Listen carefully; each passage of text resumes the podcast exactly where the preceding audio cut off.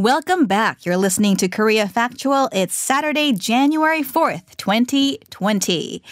Yes, the new year has begun. This is typically that time to adopt new habits, and high up on many people's list of New Year's resolutions would be adopting a healthier lifestyle and perhaps getting back into that pair of jeans without a muffin top.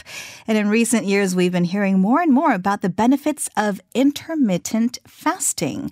And this was apparently the most searched diet word on Google last year. So in today's For Your Information, we will learn more about the health impacts of this dieting method from Professor Leonie Heilbronn, group leader of the University of Adelaide's Obesity and Metabolism Group. Happy New Year, Professor Heilbronn.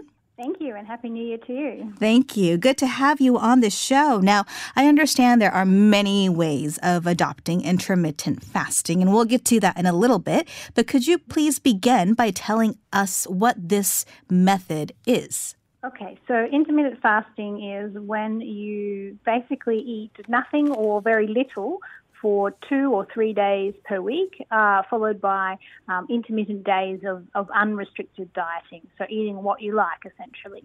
Right. So apparently this is a way of fooling your body into eating less calories. How exactly does that work?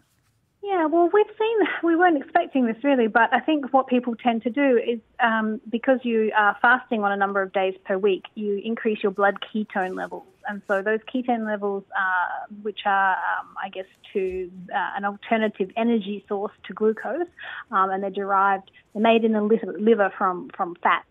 Uh, and these ketones can suppress appetite. And what we're seeing is the next day when people are allowed to eat in, in an unrestricted pattern, they're still uh, restricting their eating a little bit. And so uh, they're actually losing a bit more weight than we anticipate than just from following an intermittent fasting diet.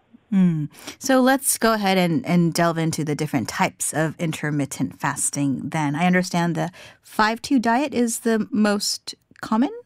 Yeah, well, that's the, I guess there's the most books about it on the five two diet. Mm. Um, the five two diet is a moderate calorie restriction, so you will lose around about four or five kilograms over a ten to twelve week period.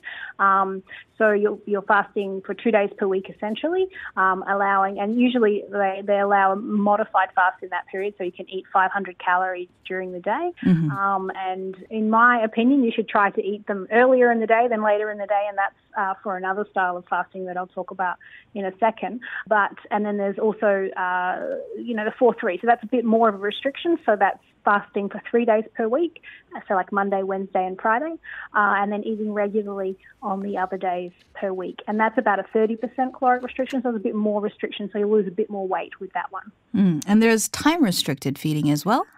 Right. So time-restricted feeding is a bit newer, and this uh, style of eating pattern is really uh, trying to get you to eat in line with your body's clock.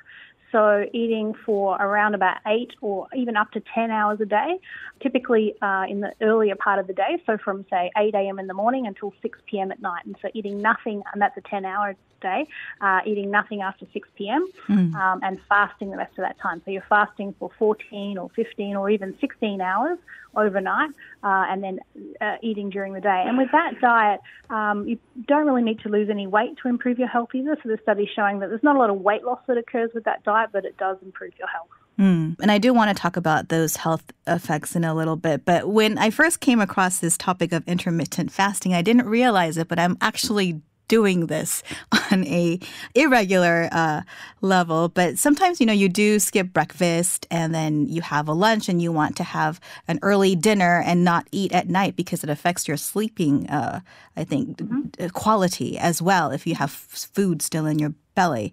But, I, and I guess that's kind of fits into the time-restricted feeding.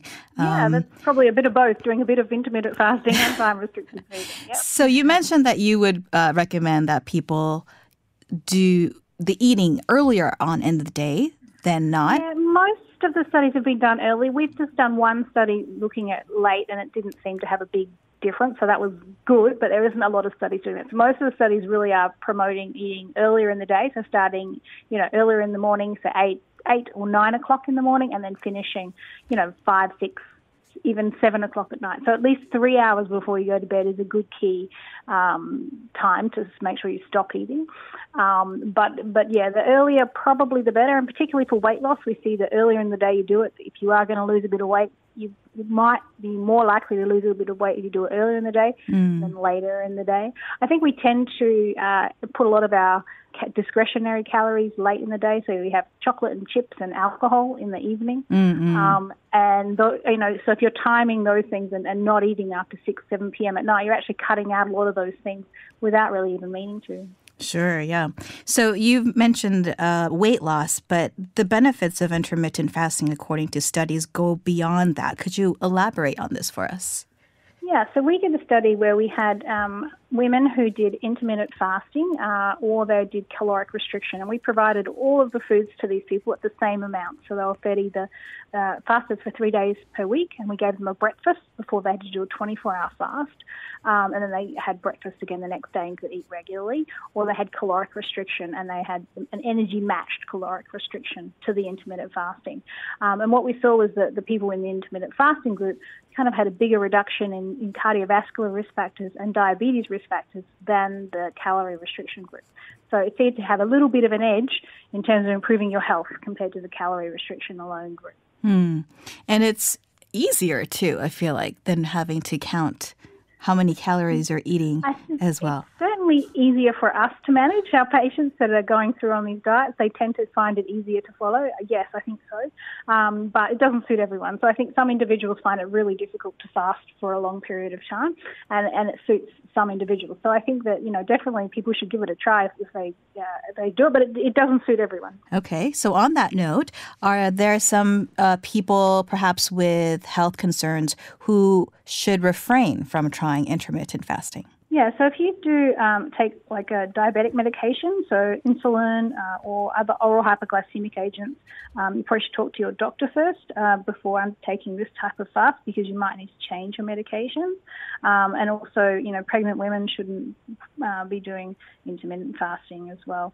Yeah, it is, I mean, twenty-four hours of fasting is not a long period of time for us to go through. We're very good at doing that. In our hunter-gatherer lifestyle, we had to go through periods of uh, without energy for, you know, periods of time. But those people with medications probably should uh, talk to their doctors before they undertake this type of diet. Hmm. And I'm curious, do you uh, practice this as well? Personally? I yes, I have. I am not doing it at the moment. I think Christmas and New Year yeah. kind of ruins everything, doesn't it? All the late night eating and, and yeah. parties. Yeah, I, I find it easier than, than doing caloric restriction. But, um, but yeah, not maybe not everybody. So as I said, I think uh, if you're going to do this, I'd give it a go for a while. So whenever I start doing intermittent fasting, it takes a, a couple of weeks to get used to it um, before you kind of can feel good on the diet, I think, as well. And why do you think it is effective? I mean, it's when you do some reading on this, they do talk about there's been several research projects done on intermittent fasting, and certainly there will be much more uh, before uh, you know there's medical certainty. But what do you think is a reason why it's healthy for us to refrain from eating food from in you know long periods of hours? Yeah, I, I mean, there's a lot of reasons. So we're activating some cellular pathways in our body. Um, uh, I guess they're, they're increasing, um, I'm just trying to explain this in an, e- an easy way. They're increasing uh, things like the cellular components that kind of chew up and eat up all the bad things in the cells. So mm-hmm. that kind of pathways get activated. And, and so it's reducing our the stress in our cells. Um, so that's one of the ways that it works. Um, and it also really reduces the insulin levels in your body, so they're coming down really low when you're fasting. Um, and that periodic change uh, in, in those markers, I think, from going from a fasting to a fed and back to a fasting is quite good. And with the time-restricted feeding, we're really syncing our body clocks. So we've got clocks in our brain, and we've got clocks in our and our muscles and our fat and, and in our heart, and, and, and, and those things are now syncing together when we're eating in a timed fashion. Mm. So this, this, that one's really good, I think, in terms of for health benefits as well. Are there tips that you would offer for someone who is uh, considering this for themselves? Like, would you need to drink a lot of water while you're fasting? Uh, I do recommend drinking lots of water when you're fasting. You're, you don't have any salt really, or mu- not much salt while you're going through an intermittent fasting on most fasting days, and so your body does lose quite a lot of water. Um, so if you ever hop on the scales when you do a fasting day, you can be um, a kilo or two less instantly, um, and that's just water weight. So you do need to make sure you're ma- drinking lots of water days. Okay. Professor Heilbronn, thank you so much for your time and insights today. Great, thank you. That was Professor Leonie Heilbronn. She's the group leader of the University of Adelaide's Obesity and Metabolism Group. If you have any opinions on this or any of the topics we've discussed on the show today, if you've tried intermittent fasting, please do get in touch with us. Email koreafactual at gmail dot com or leave us a comment on our Instagram. Follow us to keep tabs on the thought-provoking interviews we've lined up from week to week. And coming up next is The Continuum, where we try to understand current events by looking to the past. We'll be right back after this.